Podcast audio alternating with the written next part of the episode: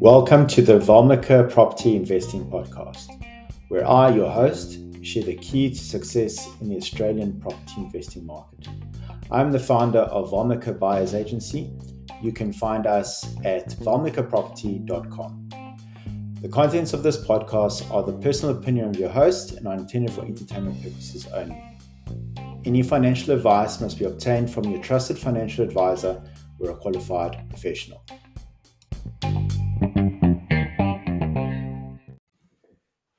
In this episode of refinancing and when to do it, we're going to go into a topic that is very, very important in your property journey.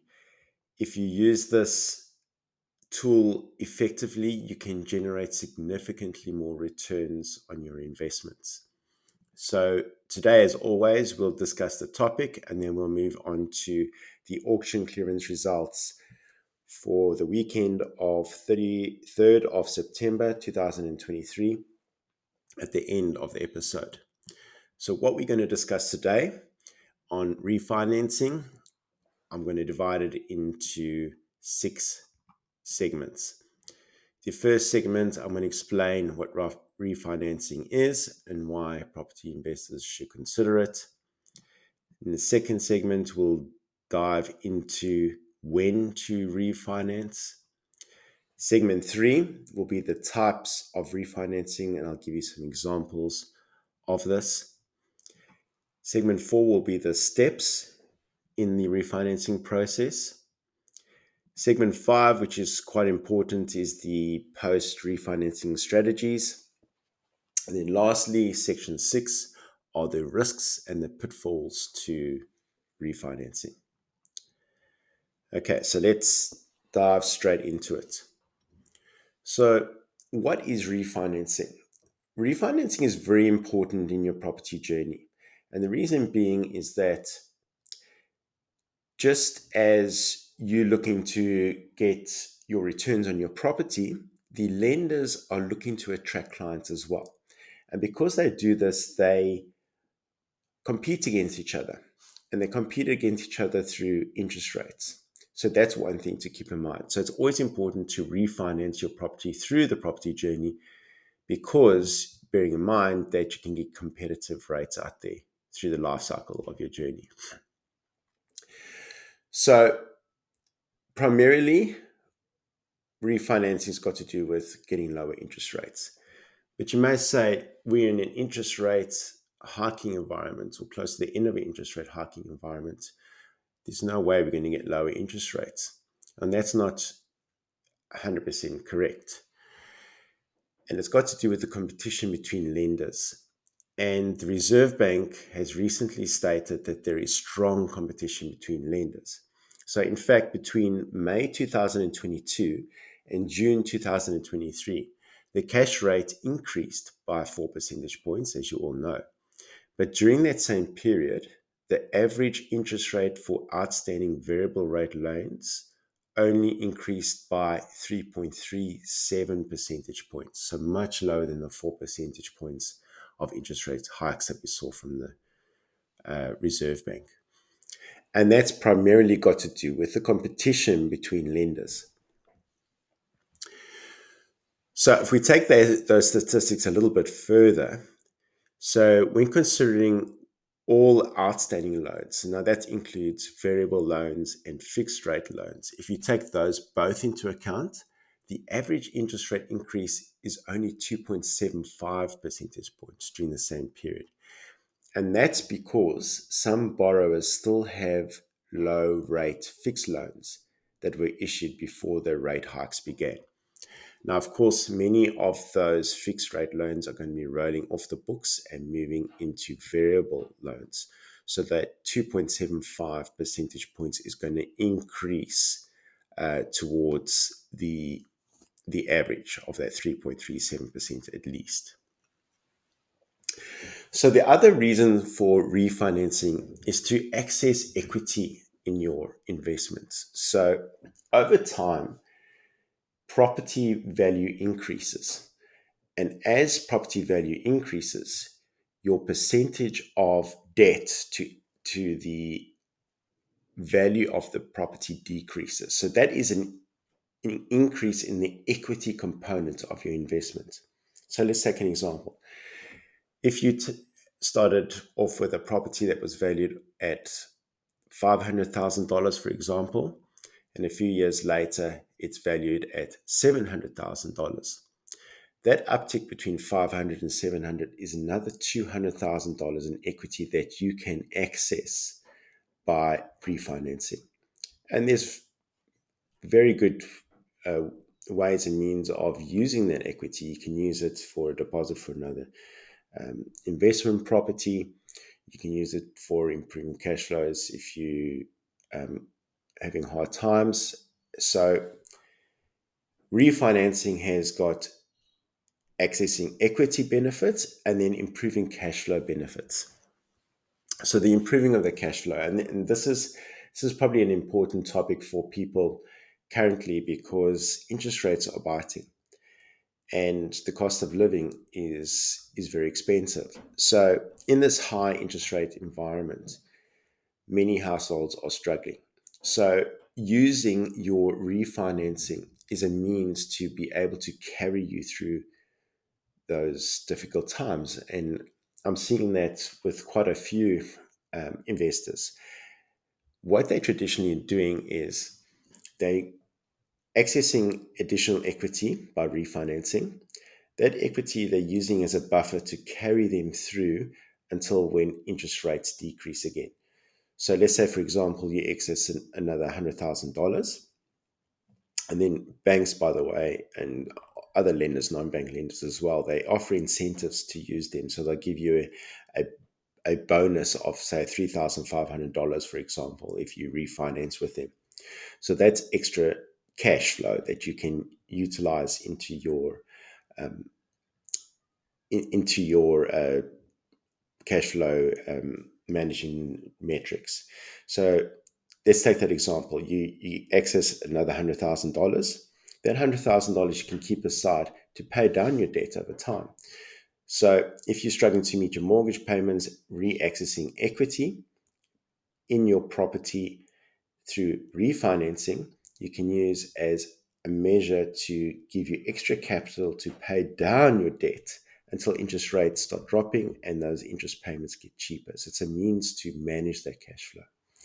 The other ways of me- managing cash flow is because you're refinancing at a lower interest rate, your cash flow dynamics improve because you're paying less interest. So you've got less commitments every month. So it improves your cash flow dynamics.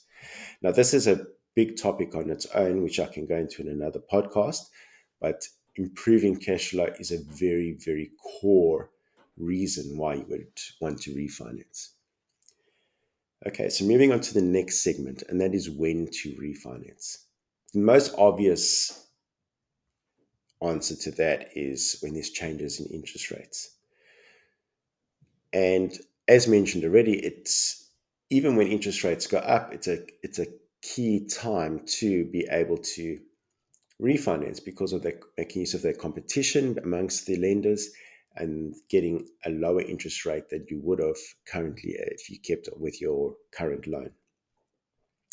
The second time to refinance is the property when the, your property value has appreciated. So as mentioned before, if you've had your property for a while and it's increased in value, it's a good time to refinance when you want to use that uh, equity to put down as a deposit for another property or to manage cash flows, as mentioned before. A third time to refinance, a good time to refinance is when you have life-changing circumstances. And many Australians are going through that at the moment because of the high cost of living. So refinancing helps with their cash flow. Um, the cash flow in times, in difficult times, because you get access to lower interest rates, you have lower monthly commitments than you would have comparatively by keeping your current um, loan package, or if you're accessing equity to help you through the difficult times. It's not advisable to use debt to fund life lifestyle, so fund depreciating items like cars or going on holidays, because you're utilizing debt to do that. So it's never a good thing to use for items that don't give you a higher return than the cost of that debt. So it's always good to keep that in mind. The other time to refinance is on a consistent rolling basis. So I like to relook at my financing every two to three years. And I, and I use that as a habit, because if you're able to access cheaper rates than you would have every two to three years, that is money back in your pocket. And that, not only is that money back in your pocket, but that money back in your pocket has a compounding effect as well. So decreasing your cost of debt every two to three years, the compounding effects of that result in thousands and thousands and thousands of dollars. An interesting statistic from the Australian Bureau of Statistics, A B S. So refinancing activity has remained at record highs in the recent months. So there was a twelve point six percent jump year on year on refinancing. And this is because borrowers have continued to switch lenders amid these interest rate rises. And more significantly, the last fourteen months have been the fourteen biggest months in refinancing history. So now is a good time to refinance and make take advantage of the competition amongst lenders. So bear in mind that, that lenders, and, and particularly banks, the way they generate revenue for their businesses is by writing loans. So in times when there's a bear market, less people tend to get loans because it's less affordable. Therefore, the banks have threats to their revenue stream because they're writing less loans. And as a result, they compete against each other to try and win businesses from, from win le- um, loan business from other banks by giving incentives like lower interest rates, sign-on and bonuses, for example, the three thousand five hundred dollars incentive scheme to, to move your financing. So it's always wise to make use of this. Okay, in segment three, we're going to move on to the types of refinancing. Now, the term of your refinancing is important. When I refinance, I always like to keep the longest term possible. And the reason being is that the longer the term, the less your principal and interest commitments at the end of the month, because you've got more time to pay it off. Therefore, the amount that you pay off monthly is lower. Other means is if you want to have a shorter term loan to pay it off quicker, you can do that. But if you've got the discipline, it's worthwhile having a longer loan and just paying in um, more every month to amortize that loan quicker, as if you would have in a shorter term loan, because it gives you the flexibility to be able to redraw on that facility, re-enter into uh, using that capital that you've um, paid down extra into uh, using that money to for other properties, other investments, for et cetera. And then the other types of financing that you need to consider is whether you want to go for fixed or floating. Now, obviously, when you just come out of a bear market with high inflation um, and the Reserve Banks have gone on an aggressive hiking cycle, it's not advisable to fix them, because then you're fixing at the top of the interest rate cycle. So you'll find that people tend to fix when there's a view that we've reached the bottom of a cutting cycle. Then it's then it's wise to, to fix those rates. Now, in Australia, the banks typically don't let you fix more than two, three years, maybe five years at most. But this is likely to change, in my opinion, in the future, because banks in, in around the world, like in America, for example, they allow you to f- fix for the entire duration of the or uh, the entire tenor of the, the loan. So if it's thirty years, they allow you to fix for thirty years. Now, those in, those people in America who managed to get loans when interest rates were at all-time lows, they were able to fix it at all-time lows. So they've got very, very cheap funding for the whole tenor of their loan, which is very, very favorable. Now, this is an, an can get a become a very, very advanced topic, because the right time to f- fix loans or keep it in floating, it's got to do with the shape of an interest rate curve. So there's a shape of where traders predict interest rates to be over time. And this is using interest rate derivatives, because banks apply a credit spread to interest rate derivatives to determine your loan. And those interest rate derivatives are actively traded instruments in the market, and they're forward-looking. So to take advantage of the lows of the cycle, it actually happens before you get to the low of the cycle, because the interest rate curve predicts it. But that is a topic for another podcast if people are interested in it.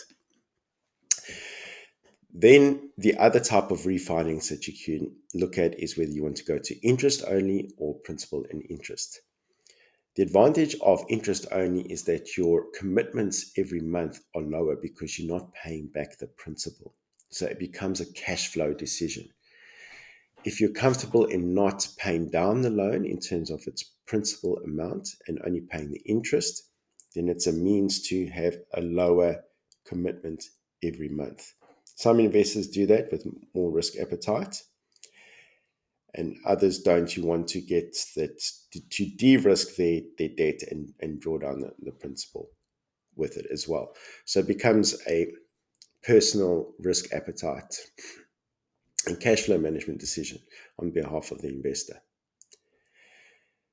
So a very, very important thing to look at when refinancing is the equity versus the interest rate level that you are getting from the bank. And what I mean by this, and it's got it's got to do with your gearing ratio. So gearing ratio is the amount of debt that you have against the value of the property. So if your property is worth a million dollars and you've got five hundred thousand dollars of debt, you've got a fifty percent gearing level. Now, the lower your gearing level, the lower risk you are to the banks or to the lender if you're using a non-bank lender. Therefore, the more bargaining power you have with them. So if you have a low gearing ratio, you should be pushing for a lower interest rate when compared to others who have a higher gearing ratio.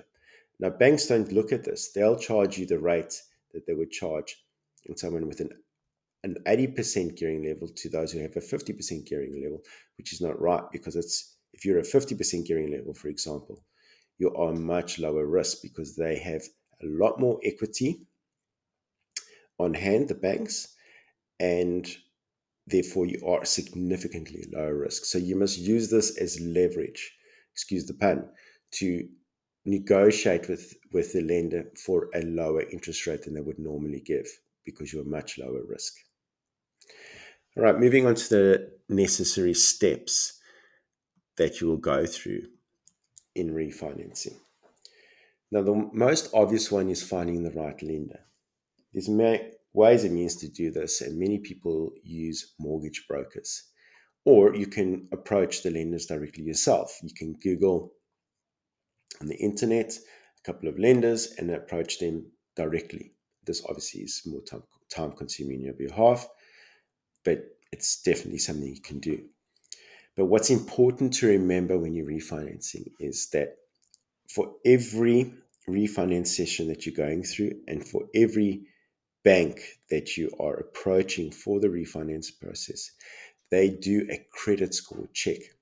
Every time they access that credit score check, it actually counts negatively against your credit score.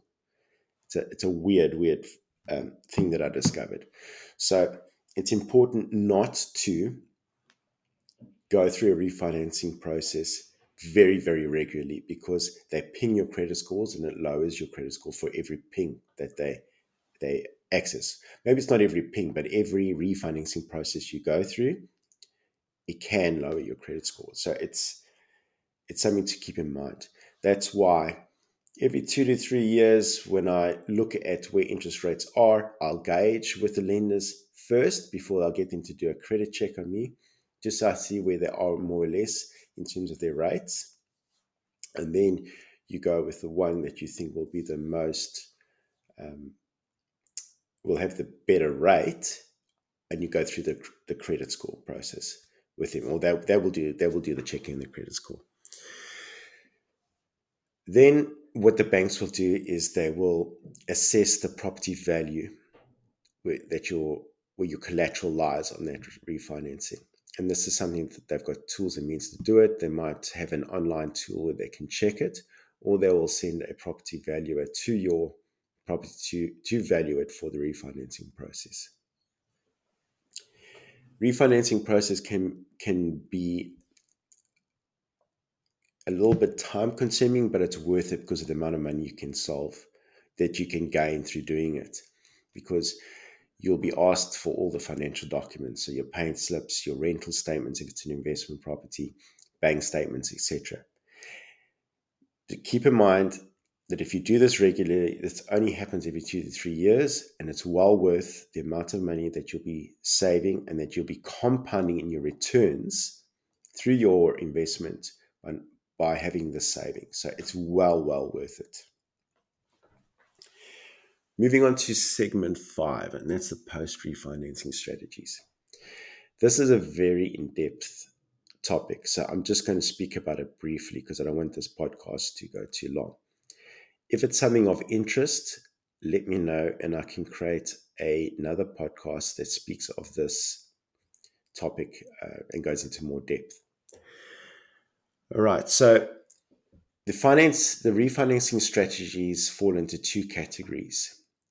First is the use of the actual facility, the, the, the debt facility itself. Secondly is what you do with the refinancing capital. Talking about the first category. So there's two types of accounts that you have against your debt facility. One is the actual offset account, and the second is the actual redraw facility. And now there are two separate ways you can use it to generate more return for your investment. So what is the offset account? The offset account, as the name implies, offsets any money sitting in the account against the actual loan quantum when it calculates interest. So let's use an example.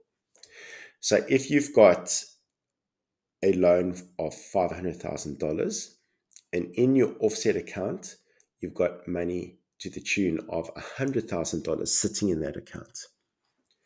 Every month, when you have your principal and interest payments or your interest payments, the way the bank calculates what those payments will be is the balance of five hundred thousand dollars less what's in the offset account, so that's one hundred thousand dollars, that equates to four hundred thousand dollars. So instead of calculating the interest on five hundred thousand dollars, they'll calculate the interest on four hundred thousand dollars. So it's a very effective means of paying less interest on your loan, but still being able to utilize that money when you need it. So that's the offset account. It's very important to use that offset account as much as you can. So what I like to do is have any money that comes into you, like salaries, et cetera, have it paid into that offset account, because for every day that you've got a higher balance, it's offset against your loan. So you're saving interest rates. So make use of it. Make sure that you always get money um, deposited into the account, because as soon as it's in the account, the amount that, that is in that account offsets the, the loan principal amount when they when they calculate the interest. So it can save you thousands and thousands of dollars using that. Then the other account is the redraw facility. So in your actual loan that you get, it has a balance that you see that you pay in every month, and you see that balance going down. You can put a lump sum payment in there, into that actual loan, that is available for you to redraw when you can. Now, why why would you do that? What's the difference of be having of having a redraw facility versus an offset account? The redraw facility, what it does is it lowers the actual principal and interest payment every month straight away. And what do I mean by that? If you've got a loan of five hundred thousand dollars, you'll have a principal and loan amount equal to, say, X.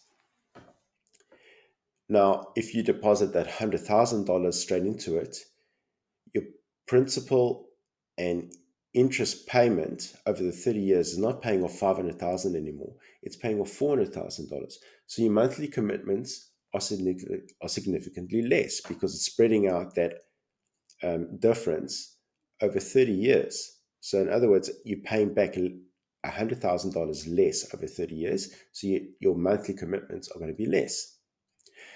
However, you don't get that in the offset account, because what the offset account does, it's still calculating as if you're paying it back, the five hundred thousand dollars over thirty years, even though you've got one hundred thousand dollars sitting in your offset account. All that does, the offset account does, is you're able to pay, pay it back quicker because you're paying less interest. So that's the difference. If it doesn't make sense, pause here and re-listen to it, and it'll make sense. But I will go into another podcast where I'll go into this in more depth. Now, moving on to the refinancing strategy that you use when you actually gain access to the equity. Now, th- th- these are ob- the obvious ones. So you can use that capital for property upgrades or for new property investments. But I like to highlight that the trick is to use the capital in an asset, whatever form of asset it is, it is property or it's a business or where it's a stocks, for example. The trick is to put it in, in a vehicle that will give you a higher return than the cost of that debt. So if you refinanced and you refinanced a larger amount because you took out more equity from your property, let's say it's another two hundred thousand dollars. And the cost of that refinance is, the interest rate is now six percent. Whatever you put that extra two hundred thousand dollars into must give you a return higher than six percent for you to make it worthwhile. So, for example, if I use that two hundred thousand dollars as a deposit into another property, on average, property in Australia has grown at, say, between eight to ten percent per annum. That eight to ten percent per annum is higher than the six percent it's costing you. So it's going to generate, it's going to create more wealth for you because the cost of the debt is easy, easily being outdone by the return on that asset. So if you're going to use that money and buy a car, for example, not only is it going to cost you six percent, but the value of the car is going to depreciate as well. So it's not an effective way of reusing that financing. So it's, it's something to keep in mind. Moving on to segment six, and that's the risks and pitfalls of refinancing. Now, the most obvious one is over-leveraging. Don't refinance to the extent that where you're getting a more debt that you think is going to put you in financial troubles and you, you, and in terms of over-leveraging in the future. Always plan on how you're going to service that debt. It's all about cash flow management. So when you refinance, always do a cash flow management exercise with it.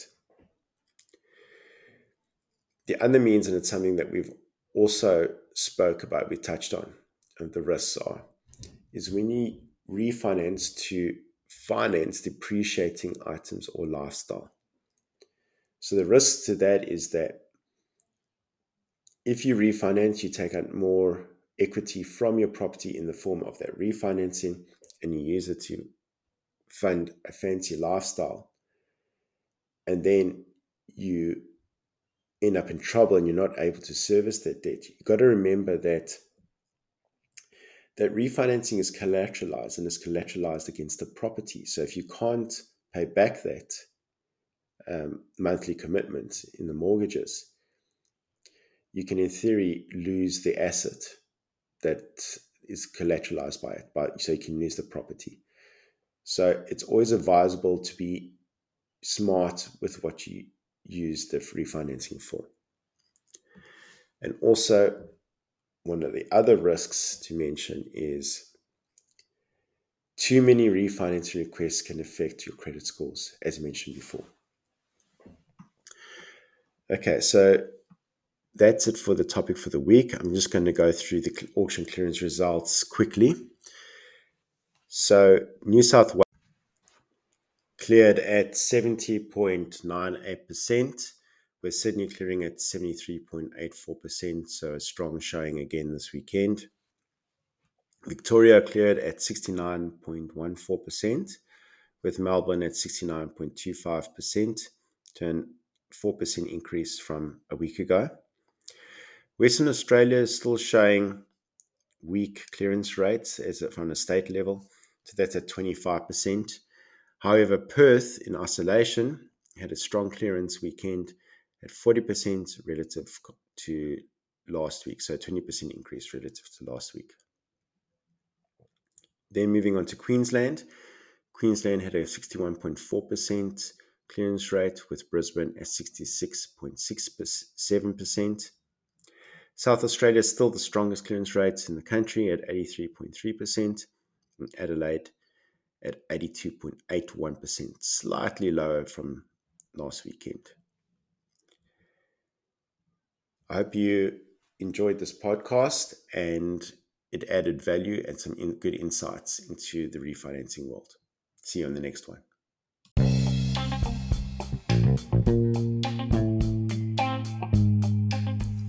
Thank you for joining me on this episode of the Valmika Property Investing Podcast. I hope you found our discussion insightful and empowering.